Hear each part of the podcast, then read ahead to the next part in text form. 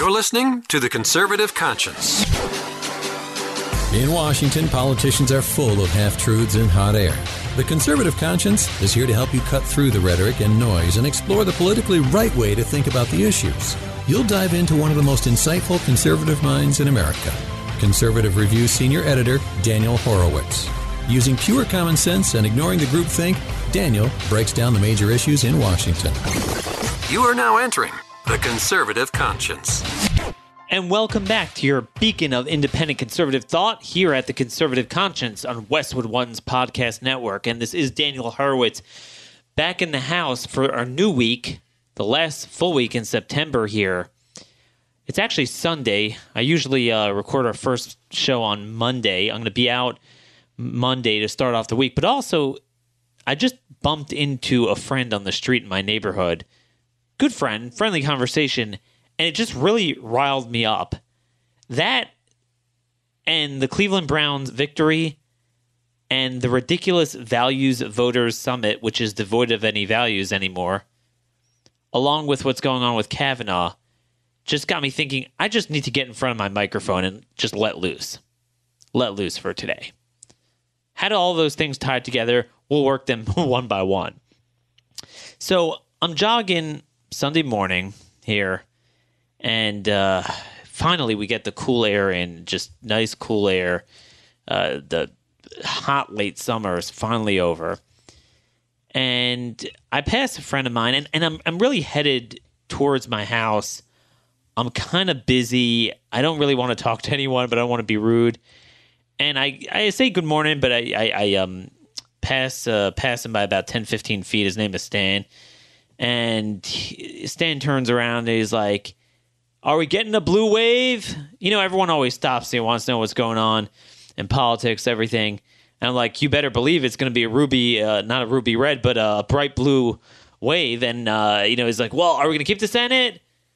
I say, uh, gee, how do I give over to him, um, you know, years worth of information on this? I said, Republicans already handed over the Senate. The Democrats already have like a 90 to 10 majority, 90 liberals. I mean, it, it doesn't make a difference. Um, it was like, well, and, this is what I hear from every kind of Republican type of voter is, well, the court. I mean, you know, is Kavanaugh going to be confirmed? I mean, that, that that's going to, that makes a big difference, right? I'm like, well, actually, know, the Supreme Court hears fewer cases than ever before since the Civil War, and the lower courts are whacked out as as ever, despite Trump making some picks, and they're deciding most of these cases. And 50 million other reasons we're not going to change the courts this way, but whatever. Okay, is Kavanaugh going to be confirmed? Like, well, I think so, but the likelihood keeps dropping. And then I go on my merry way, and I'm thinking, you know, this this is a this is a good person. It's it's a good conservative voter who's genuinely concerned, but they don't even know what to care about. They don't even know what's going on. I guess that's why we're here. But we need a bigger me- megaphone. We need more people doing the same thing. We don't realize the dumbing down of our expectations. It's all come to oh, how many seats? Uh, oh, this. Uh. Like, do you realize that in between elections we're just losing everything? So, what's amazing is Republicans have managed to keep this scam going. This scam of going for three decades without a vision. We've now gone since Ronald Reagan, longer than the entire life of the Whig Party, without any ability to hold the line on any major issue of our time and you only often you don't hear about a lot of issues because we've already ceded them. And now it's on to the next one. Cede it. But oh we have to vote republican to fight the next one until they cede it and then it's the next one. And everyone's always kept busy like the hamster on the spinning wheel.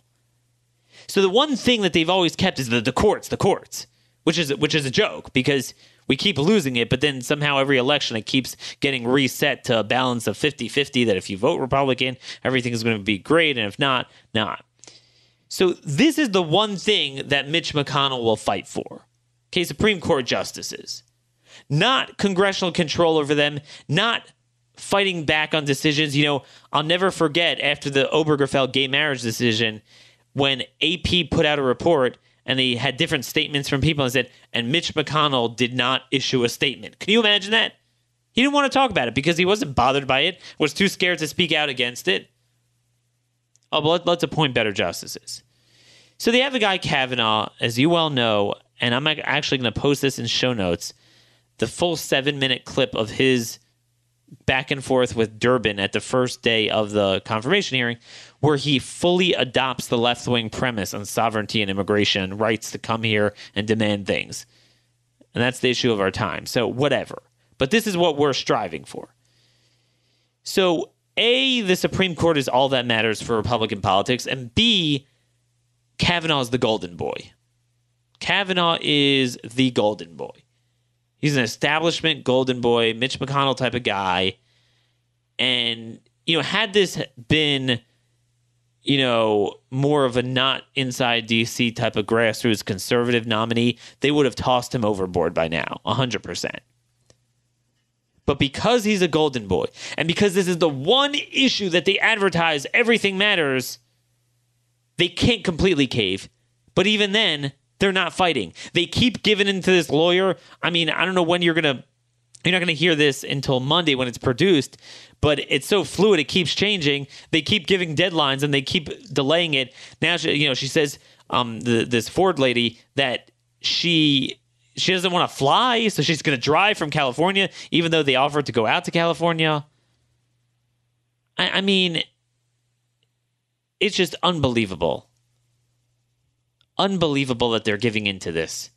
And what, what I'm trying to tell you is this is the issue that they glorify. I mean, if there's one issue they're going to stand and hold the line on, it's going to be this. And for a guy like Kavanaugh. And yet, they're not doing it. And and the funny thing is that th- this was late Friday evening. They decided to cave last week, hours after Mitch McConnell stood there at the annual Values Voter Summit, which used to be a gathering of people that actually fought for traditional values. And instead, it's all judicial nominees now not stripping the courts of power, not fighting transgenderism in the military, not even defunding Planned Parenthood, not fighting homofascism and religious liberty problems in the budget. Literally, we have a budget right now where they're signing off on it. These very people speaking at this event voted for it, and they're like, you know, received as hero, they get a hero's welcome. And Mitch is like, I will tell you one thing. You saw the fight and you saw the tactics and the antics, but we will get Kavanaugh confirmed. And then he caves. So at this point, I don't even know if they're going to hold the line on that. I mean, how much longer are we going to do this? Really?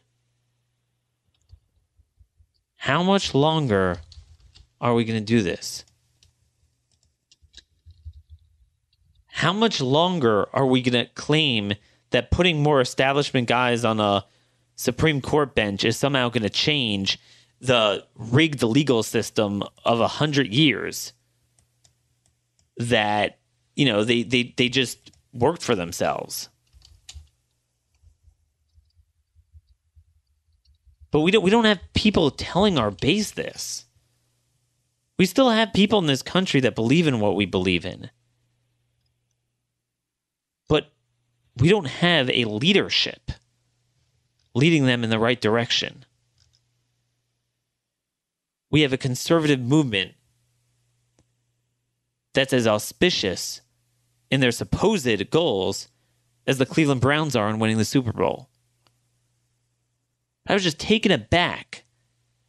I couldn't believe it that social conservative gatherings now are just establishment cesspools.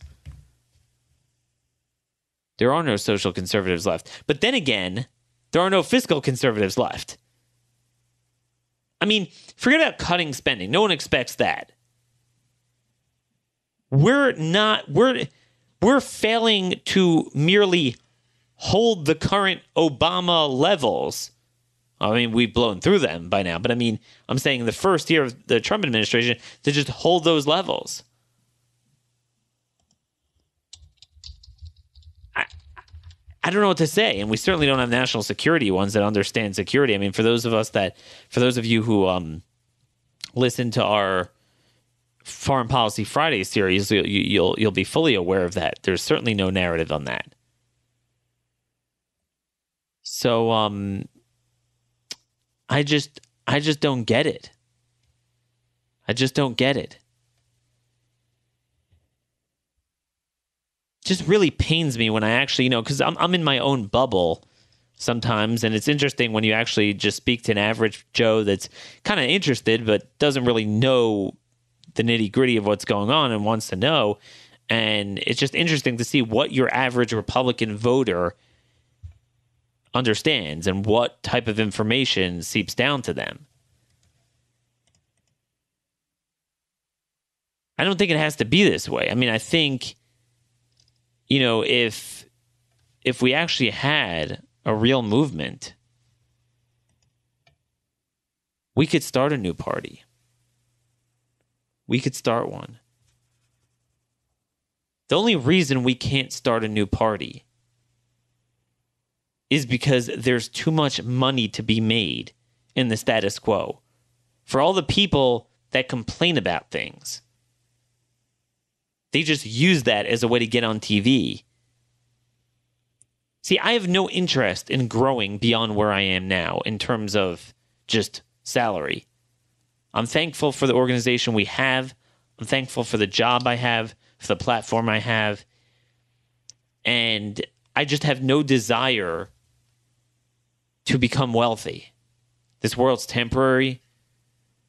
Um, I love my wife, my kids too much. I kind of, you know, I'm kind of TV shy. I don't I don't like it. I get nervous. I don't desire to have my face ever. I mean, my dream would be to just have someone to implement a lot of my ideas and I could just privately help them out with that. I have no desire to be this flash in the pan, you know, all these people that just want to proverbially take their clothes off, you know, just look at me, look at me and you know, try to ride the the latest wave to get publicity. I want to make a difference. So the minute I'm seeing I'm not making a difference, that what we're all doing is not working, you know, I feel no fulfillment in that. I'm proud of the work we've done here at Conservative Review. Um, the work we've done here on this program, our listeners, the, the great feedback and ideas I get from some of you. We've given a full vision on fiscal, social, national security, immigration issues, understanding, allowing for the change in education and demographics, and that we're not the country we, once were. Not everyone's as conservative as this audience, and we're not going to implement everything we want. We kind of have different tier of ideas. Well, this would be the ideal. Here, here would be transformative, but maybe not as good, but still achievable. We, we we've done this already. Maybe I need to write another book. I don't know. I don't know if it would do much. Let me know if you have any ideas for that. If there's something you would want to see, you know, compiled in a book. I feel we're, we're losing what it means to apply the principles we supposedly believe in a very specific way to the challenges of our time. We don't have that anymore. We just don't. The thing is, Republicans have become for conservatism what the prophet Haggai described to the Israelites. I mean, this is Haggai 1 6. One of my favorite verses just to describe what's going on. You have planted much but harvested little. You eat but never have enough. You drink but never have your fill. You put on clothes but are not, are not warm. You earn wages only to put them in a purse with holes in it. Okay? I mean, that is what is going on here with the GOP. And with that, I want to get to the Cleveland Browns. So I wanted to give you guys a set of analogies, football analogies, to bring out the point that's been bothering me for so long. Just what I feel most of my colleagues, so many people in this business who are twice my age, and have been doing this for so long and have been going for so long and losing, losing. When I say losing, I mean losing on policy, what we ultimately want to change, the fiscal, social, security, national security issues that we want dealt with, um, the way our system of government should be running. If you look at any objective analysis of where we are over the course of several decades, and despite my age, I've been following this stuff since the 94 elections. And, you know, I have a pretty good political barometer as to where is the equilibrium? Where are we moving the ball forward? Where are they moving it forward? And if you look at every single measure, dependency, social values, forget it. We're in the toilet, the immigration trends. So even when you have these ephemeral, temporary, well, we, we halted them from going a little bit further at this pass than they wanted to go, fundamentally, we're losing it. So I wanted to give some football analogies for this. And this is where the Cleveland Browns come in. So the Cleveland Browns finally won a game.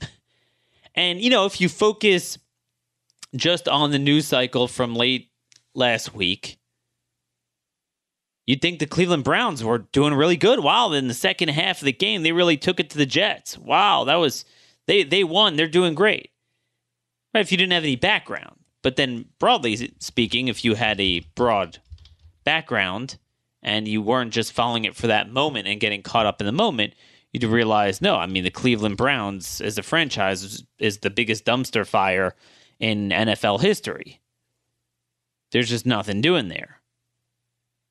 It's pathetic. So it was a big deal that it was the first time they won a game since um what is it? Since uh December 2016. You know, they went the entire season last year losing every single game. Um and this year they come out and uh, they win the second game of the season after losing the first one. But you know, if you would look broadly, you would know this is a problematic team. So he, this is our first analogy.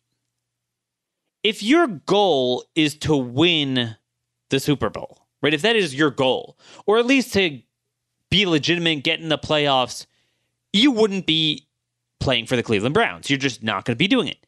Now, if you continue playing for the Cleveland Browns, you might want to play football. You might enjoy playing the game as an end to itself. And, and that's fine. But clearly, your goal is not to win the Super Bowl. Right? They, they, they were 0 for 16 last year. They were 1 for 15 in 2016. They were 3 for 13 the year before, 7 and 9 um, the year before, 4 and 12, 5 and 11, 4 and 12, 5 and 11, 5 and 11, 4 and 12. You really have to go back to 2007 when they were 10 and 6. I guess they, I don't even think they made it to the playoffs actually. Um, then you go back before they were 4 12, 6 and 10, 4 and 12, 5 and 11. You have to go back to 2002 um, when they got, they were 9 and 7. They got into a wild card game and lost to the Steelers. But you go back again, even before that, 7 and 9, 3 and 13, 2 and 14. Then, you know, they were abolished for three years in the 90s, 5 and 11 you really have to go back to 94 when they were 11 and 5.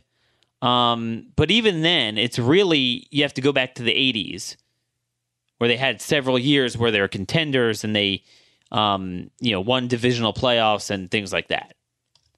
So you look at, I mean, it's done. It's, I mean, this is a two generations worth of Cleveland Browns. There's nothing doing.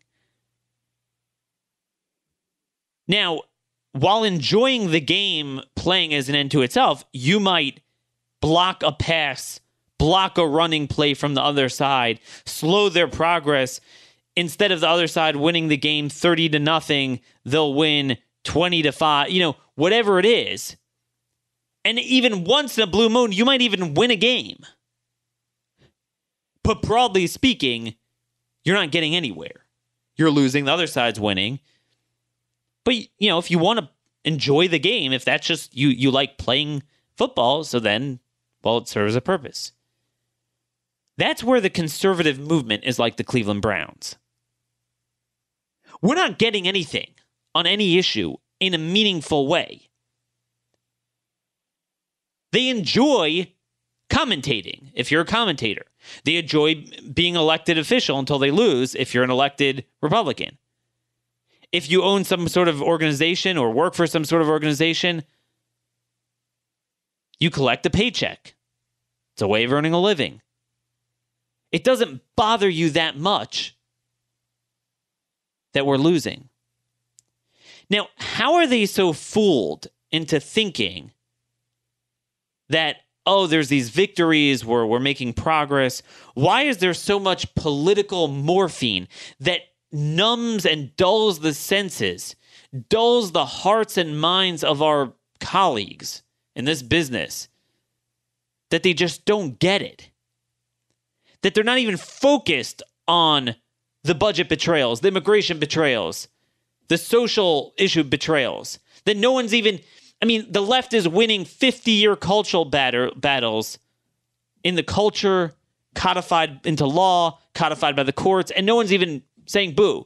Forced gay adoptions, transgender in the military. There's no one fighting this. You know, you had, it was amazing. I was watching the, um, values voter summit and i remember from 10 15 years ago even even more like five six seven years ago there were issues here it's all get mitch mcconnell and all the establishment republicans on stage and we need to win more oh republicans have to win we need to pray to god that republicans win and uh, it was all about the courts not fighting judicial supremacism but getting kavanaugh on the court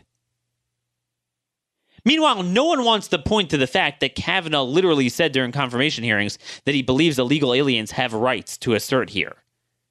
And he disagrees with Karen Henderson's dissent in the Garza case, which is fundamental. It's, it's literally the most fundamental issue. If you can't hold the line on existing precedent, which is good on immigration, but the lower courts are uprooting, so certainly you're not going to uproot existing bad precedent but they're so th- th- their their senses are dull. I was like, dude, do you guys realize that that we're literally meaning there's one thing if it happened already, so it's happened, but we're we're right at the cusp. You could still influence the debate. The Senate passed the bill signing off on an entire year's budget that funds Planned Parenthood and forces Catholic adoption agencies and others to place uh, kids of no fault of their own into gay couple homes in place of parents. And the House didn't pass yet. There wasn't a single mention of it. Even Trump was trying to stop the transgenderism in the military. You have the court nonsense. And they're not even talking about it. They're not even, you know, you don't have to wait for the courts or to even do what I want to do, strip the courts of jurisdiction. You could simply have a rider on the defense bu- budget bill, which is part of the Cromnibus. You know, they stuck defense with HHS and labor and education. Could put a rider on there blocking it. Make a fight over that. I was the only one calling for that. Are there any social conservatives left? It, it is unbelievable. So, the analogy you have to give for this is kind of a modified football analogy. It doesn't exist. But the analogy I would say is you have a field that's 100 yards, and one side starts from their one, one yard line, and the Democrats have control of the ball. And they pretty much worked it that they always have control of the ball no matter what. And they always have an unlimited number of tries. There aren't four downs and we're like, oh my gosh, we cannot let them get to the 20 yard. Could you imagine if they get to the 20 yard line? And again, bear with me for my analogy. Unlike real football, where you don't really gain anything until you actually score, here, every yard you take, it has some sort of power and benefit to it, and some sort of change agent brought with it. So, like, oh my God, if they get to their 20 yard line, right now they're at their one, we're, we're, our goose is cooked. We got to fight. And they wind up getting there like they can't get to the 30. We have to stop it. They get to the 30, 40, 50. And they march the ball, they're, they're 80 yards down. So what happens is now it looks like they're going to make a running play. Like, oh my gosh, we got it. Everything revolves around this. Now, anyone with a brain would look broadly not like a frog in, a, in boiling water and say, wait a minute. Broadly speaking, you always have the ball. You have as many tries as you want. Look at how much yardage you already got, and we're so desensitized by how much you've already changed on any issue. But nonetheless, there still is some legitimacy to well well this play is matters a lot now right and this is how the scam keeps going on because in some narrow point there's always going to be a battle at hand right now meaning they already got 80 yards so that's out of sight out of mind they got it they got it for free um there's never any threat of losing it so they're always going to want to push more so it always looks like, well, oh, well, they want more. Maybe we could stop them. And look, we're kind of even successfully maybe stopping this play. But you're, broadly speaking, you're losing. And broadly speaking, you already lost. And broadly speaking, they're going to get further anyway at some point. But in the here and now, everything that matters is what is saturated on social media for that time. You know, because because we've emboldened them so much, they'll want to go for more. Let's ban heterosexual marriage. That will be the new fight. Meaning, we're always on to the next thing that we've we don't even care about the previous things. Reagan was still litigating the case against the great the entire premise and foundation of the Great Society as late as his waning days in office at, at the really the 88 convention for George H.W. Bush. And um, I'm not even, none of us, including myself, are even thinking down those lines. But at least I'm proud of the work we've done here that we have some sort of vision, even with the transformed society, on the issues we feel we can win on. But there, there, there is no vision. The left is always marching on. So they're always like, oh, we have to stop this. We have to stop the next election, the next. Like, if you look objectively, the only issues that we've moved the ball on are taxes and guns every other issue we've lost. Immigration, the trends are insane. What they've accomplished the last number of decades, immutable. Millions of new Democrat voters, completely just changing our culture beyond recognition. You look at fiscally, the, the, the spending. I mean, eh, oh, during Obama's first few years, we were like shocked what happened. And now we're 33% higher in debt than there. The dependency numbers, the, the, the size of government, the, the market distortions, every single issue, healthcare, dumpster fire beyond belief. Then you then you go to the social issues. It's not even social anymore. There's nothing religious about it. You, uh, uh, we're just fighting for like X and Y chromosomes. Like that a man is not literally a woman in all its senses and even if you have a gay marriage but it's not like 100% the same as biologically having a mother and a father no nothing they will religious liberty oh the courts will save us there's nothing left that our side is willing to fight for there's nothing they aspire to because they're so caught up in every last nuance of the here and now they can't see the bigger picture. And that's why their expectations out of GOP control have become so pathetically low. Well, at least the Democrats aren't in charge. At least, yeah, but that, that, that that's a that's a BS measure. The only way you could be happy with this is if you're happy to play the game of politics as an end to itself. I, for one, find it miserable.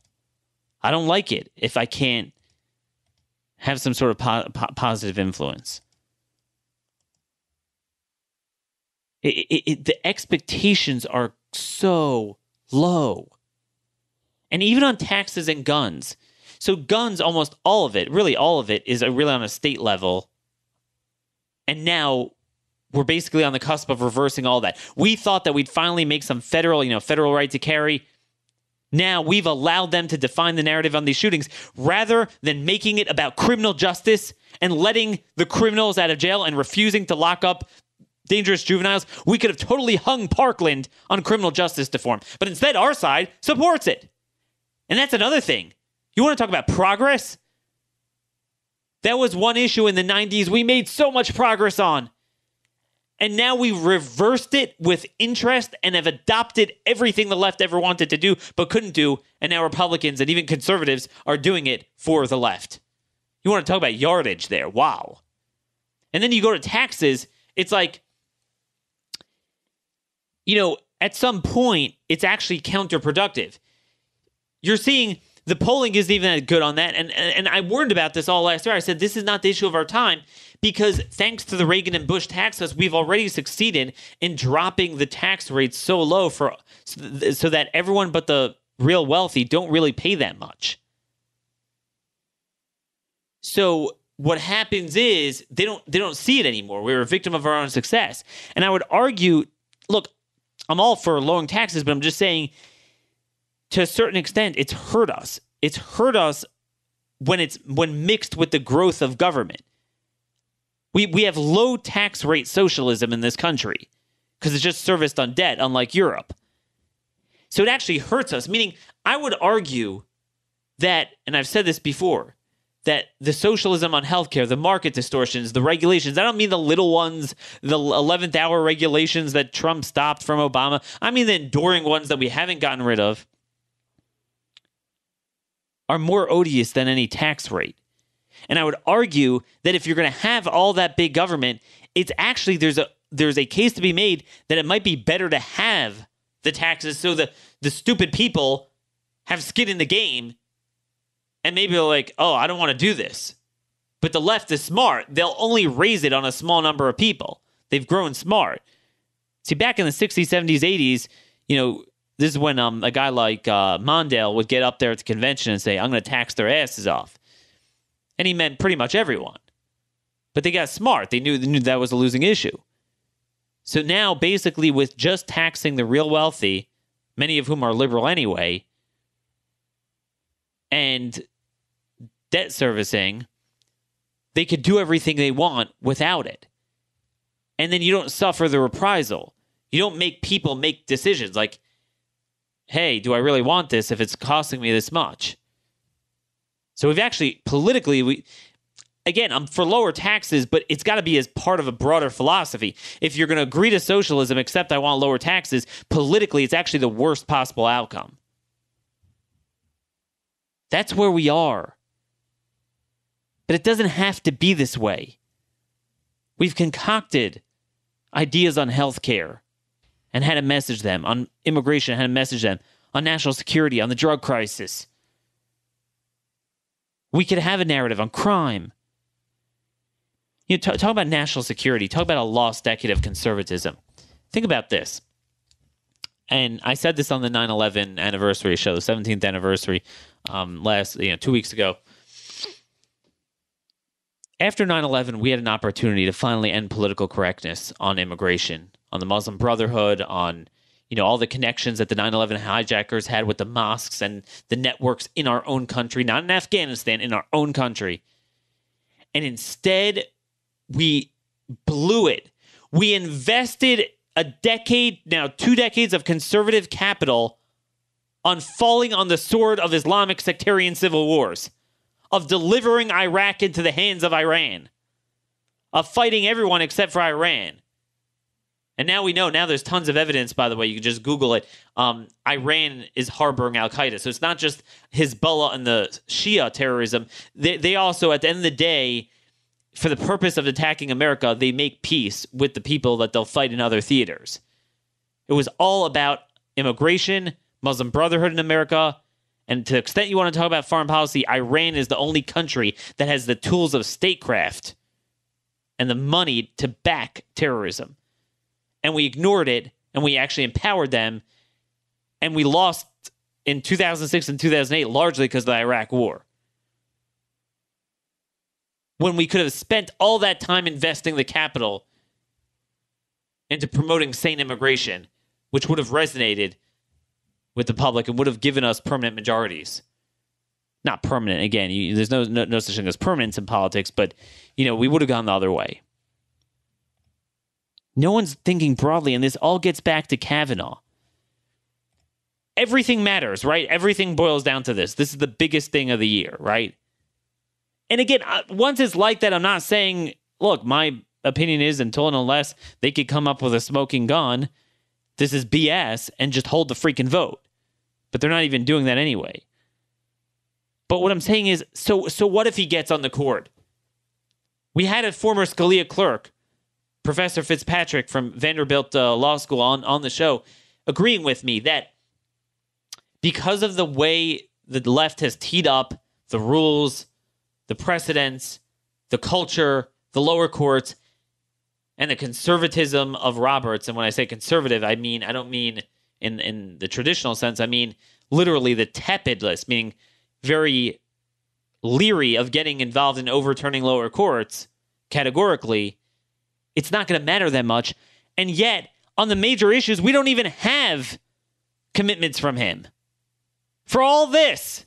I mean, at least nominate a Clarence Thomas if you're going to have this. If you're going to have an Anita Hill, at least have a Clarence Thomas. But what the hell is the purpose of having an Anita Hill fight over an Anthony Kennedy? Or maybe John Roberts? Maybe even better than that. But on immigration, I think he's worse, actually. And that's the most important issue in the courts now. I mean, you can't recover from that. You cannot recover from codifying a right to immigrate and a right to come here and demand things. You can't, you have no sovereignty. There's nothing left. So, um, I, I, I just don't know what to tell you. We don't get it. You know, one of the things the House plans to vote on this week is a non binding resolution condemning localities that allow non citizens to vote. So, when you're dealing with live ammo, which is the budget bill, you actually stick in Democrat riders when they don't have any power, and none of your riders. What would such a rider be? Cutting off funding to localities that have non citizens vote. Tweaking motor voter. Requiring localities through the motor voter laws use e verify to check um, uh, that that would at least weed out illegal immigrants. But nothing not counting illegals in the census, right? Because because that's how they vote without even voting. People forget about that. California gets four to six extra seats and electoral votes in presidential election with even even if they wouldn't cast a single ballot just by their presence here. But instead, they'll give the Democrats what they want on binding, but on non-binding resolutions, they'll signal the right thing. We're just not getting it. But it just pains me when I see it. The Values Voters Summit, they don't even have an agenda anymore. It just let's pray to vote Republican. And that's that's another thing. I, want to I want to make something very clear to you guys here. I am not telling you guys not to vote for any Republican in a general election, whatever state you're in, even the worst of them. You want to vote for, you know, Susan Collins, I forget if she's in cycle or not. Vote vote for I, I don't care. It's when that's all you do. What are you going to do the day after? Okay, so you're you're, you're going to vote for them, but there's not enough of us anyway. You're going to get crushed. Okay, we're you're going to get crushed. Then what? Meaning, if you're with me, if we have a movement doing what I'm doing, focusing on all the policy outcomes and the strategic outcomes for all the issues, every day, every hour of the day for the, between the elections, focusing on the primaries to get the best guys in every seat, concurrently focusing on a long term plan of breaking off and working with the Freedom Caucus. I, I've already had this blueprint of this um, middle ground of running on the Republican ballot, but operating in a number of ways as a new party and all but name only and distinguishing yourselves then I could respect the view that, okay, but then once November 7th comes, It's not even November 7th anymore. There's already voting for, for the general election. Unbelievable. We now have election month or more, not election day. But I can understand okay, we've done everything we can. We succeeded on these policies. We didn't succeed here. We fought on these primaries. We won here. We didn't win here. This is what we have. Here's our blueprint to do better next time.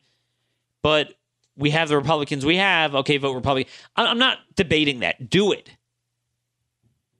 But there's a third option to not voting or voting Republican, and it's doing all the things I said. Actually, having a movement that builds a grassroots on policy solutions and communications and messaging on it, putting out information, proposals. What is it we want to do? What is it we're seeking? What is it we are seeking? That's what I tweeted at the Values uh, Voter Summit. What is it you want? What is it you believe in? because I could tell you the left is succeeding. We are, we have Republicans in charge codifying policies that would have shocked the consciousness of people at the Values Voter Summit a decade ago. And now they're all okay with it. So, you know, Steve Deace tweeted back at me who was like, oh, what we strive for is one, owning the libs, two, selling books and selling out conferences, three, cable news exposure, and four, direct fundraising dollars. Jeez. You know, and, and, meanwhile, you know, you look at um, there's news today that the NRCC pulled out their ad buys from the Pittsburgh media market, which is Keith Rothfus's district. That's Conor Lamb is the new Democrat, you know, running against him. So if you can't even hold a district, even to have a fighting chance with 45 days or so out in a Western Pennsylvania district, you know, we're losing a lot of like college educated whites, but this is, you know, a lot of blue collar, which is the growing base. If you can't even win that, you're done.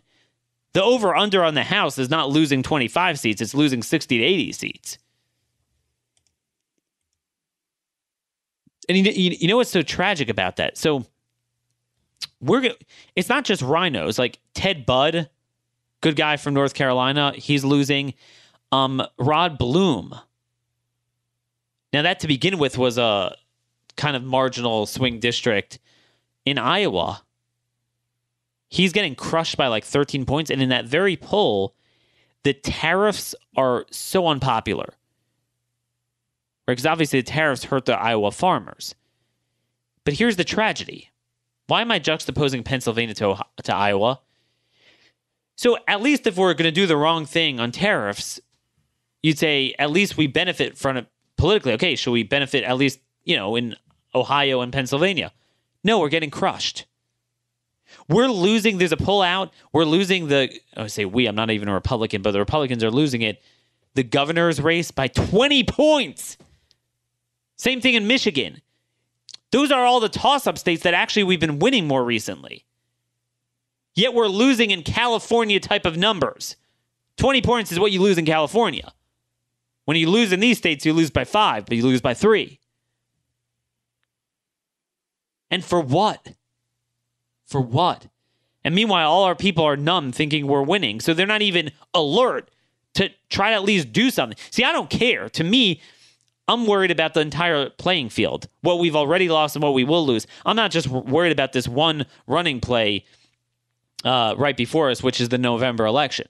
But if that is your cup of tea, then you should agree with me that we need to pull out all the stops to use our last opportunity to change the trajectory. But if but if you're going to lie to yourself and say you're winning it, well, then you're not going to see a need to do it, and then screw you. I mean, that's your fault if you lose. Then, It's just so dumb. So, so dumb. I just, I just don't get it. What is it we want? What are we seeking? Because here is how I ultimately see this playing out. Ultimately, Republicans are going to lose to some degree. Um, And remember, when they lose, it's not just losing the House, who knows what happens in the Senate, but they will lose a significant number of uh, governorships, state legislatures, and thereby losing redistricting for an entire decade at least. And keep in mind, the courts won't be there to save conservatives, Republicans from legitimate gerrymandering the way they're there to save the Democrats from, you know, just basic map drawing that's not even always gerrymandered. And whether it's now, whether it's later, whether it's, you know, it takes another two years and Democrats win another election. In other words, I'm not sure if they would win the presidential election too. Who knows? Nobody could game that out yet. But at some point, they're going to get in there. And I'm not worried about Democrats taking over forever. Although, you know, that, that window is closing in, in terms of electoral viability because of the demographics. We are going to talk about that hopefully later this week. The immigration trends. I really want to get into that in a separate podcast. But generally speaking, what has given me optimism. I said this on Mark Levin's TV show. I said this, I've actually written this in Steve Deace's upcoming book. Uh, he offered a slot for a couple of his friends to kind of write their thoughts and he, to answer a couple of his questions. And I do have optimism in me for all my pessimism in that the Democrats will offer us that opportunity. They're going to be so radical they will fall out of favor with the voters even quicker than Republicans did. There will be another chance. But the question is then what? What is it we want? Are we going to keep having the same phony Republicans? You know, let's say the Democrats get into power. So last time they took over health care. This time, let's say they take over housing and education and we'll be like, what the heck? We're going to repeal it. Look, root and branch of Mitch McConnell, a repeal of a root and branch. Okay, so what happens is every Republican sounds like us. See, when they're in the minority, it doesn't cost them anything to sound righteous because talk is cheap. So they're indistinguishable from us. So every Republican running for House and Senate and governor and whatever in 2020, 2022, whatever it will be, will sound like us. Now, who wins the primaries?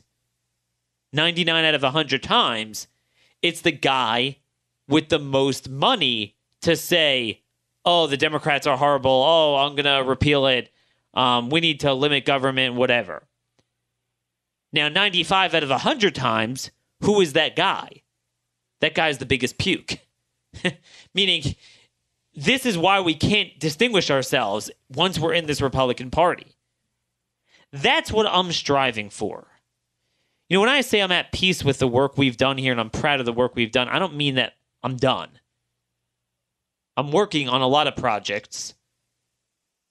And I think a lot of it's going to have to depend on what happens in November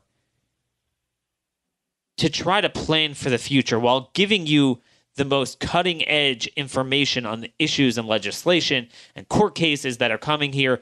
I also am trying to build a long term movement that we could actually break out of this endless orbit of this binary nonsense with the two parties that are really one. Democrats get in there, they destroy the country. Republicans then promise to change things. They get in there, more or less do the same things, take everyone off. And again and again, we need to build a movement in the long run to get out of this. So you want to vote for your Democrat politician, uh, your Republican politician now? Fine, I'm not stopping you, but let's strive for something better. Let's strive for something better. And by the way, speaking of Democrats, one, one thing I did want to mention, um, you know, before I forget, is a little bit off topic, but I think it's very important. I don't know if you guys have noticed this, but there's this growing trend you know with the country being so polarized that now you have families that are against each other mainly the democrats are doing this by the way i haven't seen republicans do this to democrats but you know correct me if i'm wrong i, I just haven't seen it where they actually run ads from family members you know, let's say you have a cousin, uncle, you know, you're seeing this with Stephen Miller. They're drudging up his uncle, crazy uncle, to attack him. So Paul Gosar, who's one of the few good guys, one of the top, easily top 10 conservatives in the House from Arizona, his opponent dug up four of his siblings in a video to trash him. I mean, really? It, it, it's just disgusting. You know, and Paul's mother, who said that her values are more aligned with Paul, not the other siblings, said she was just appalled by that. I mean, do we really need to do that?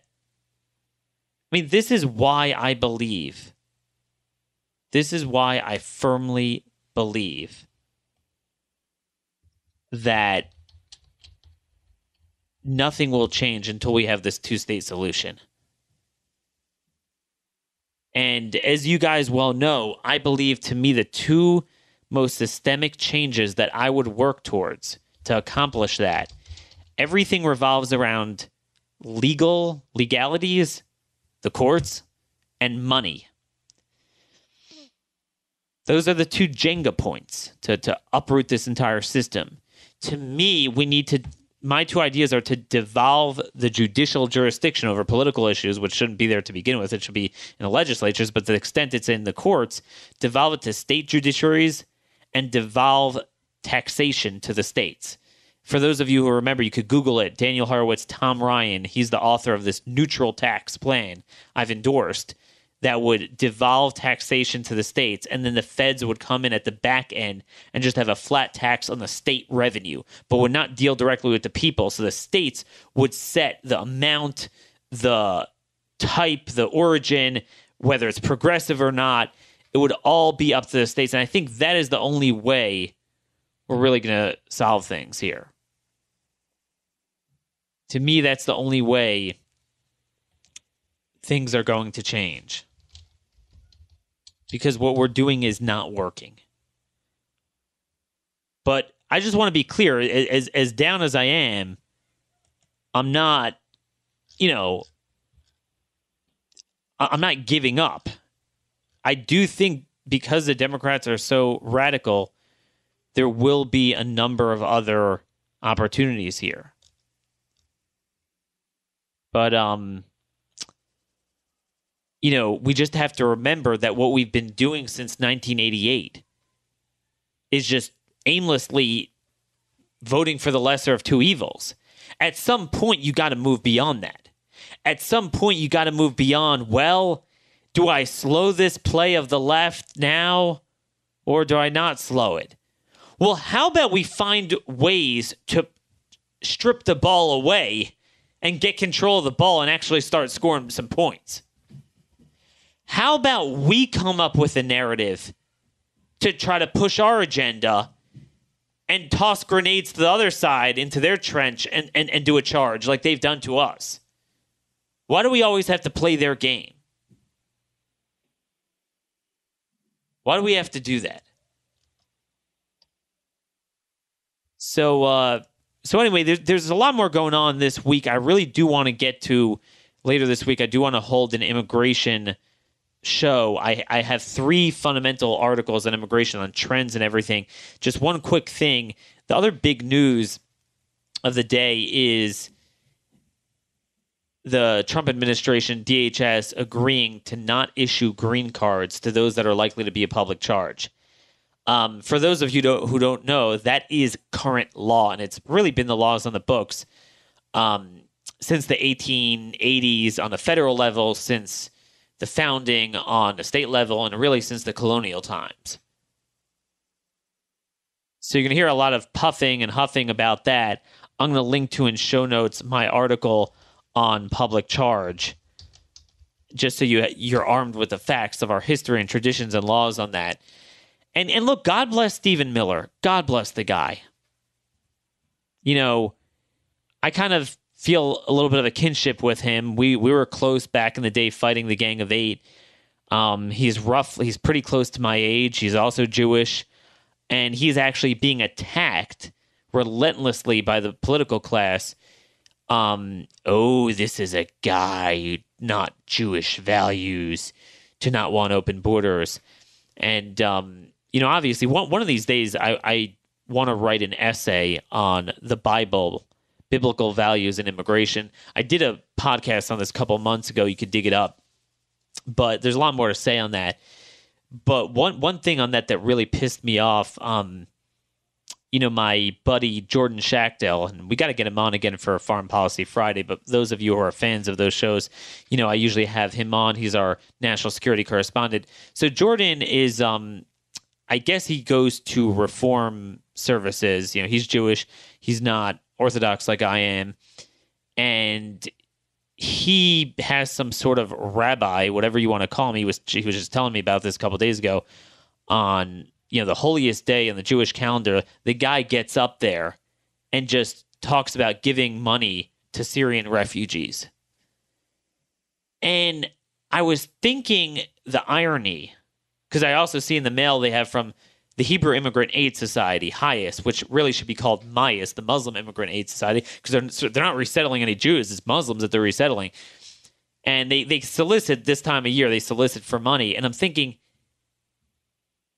do you realize in these very institutions, these synagogues, whether they're Jewish, you know, synagogues, they're, they're Jewish schools, institutions, Jewish community centers, they need an insane amount of security. They didn't have any of this when I was growing up. They all need an insane amount of security because of the very policies that these losers preach from the pulpit.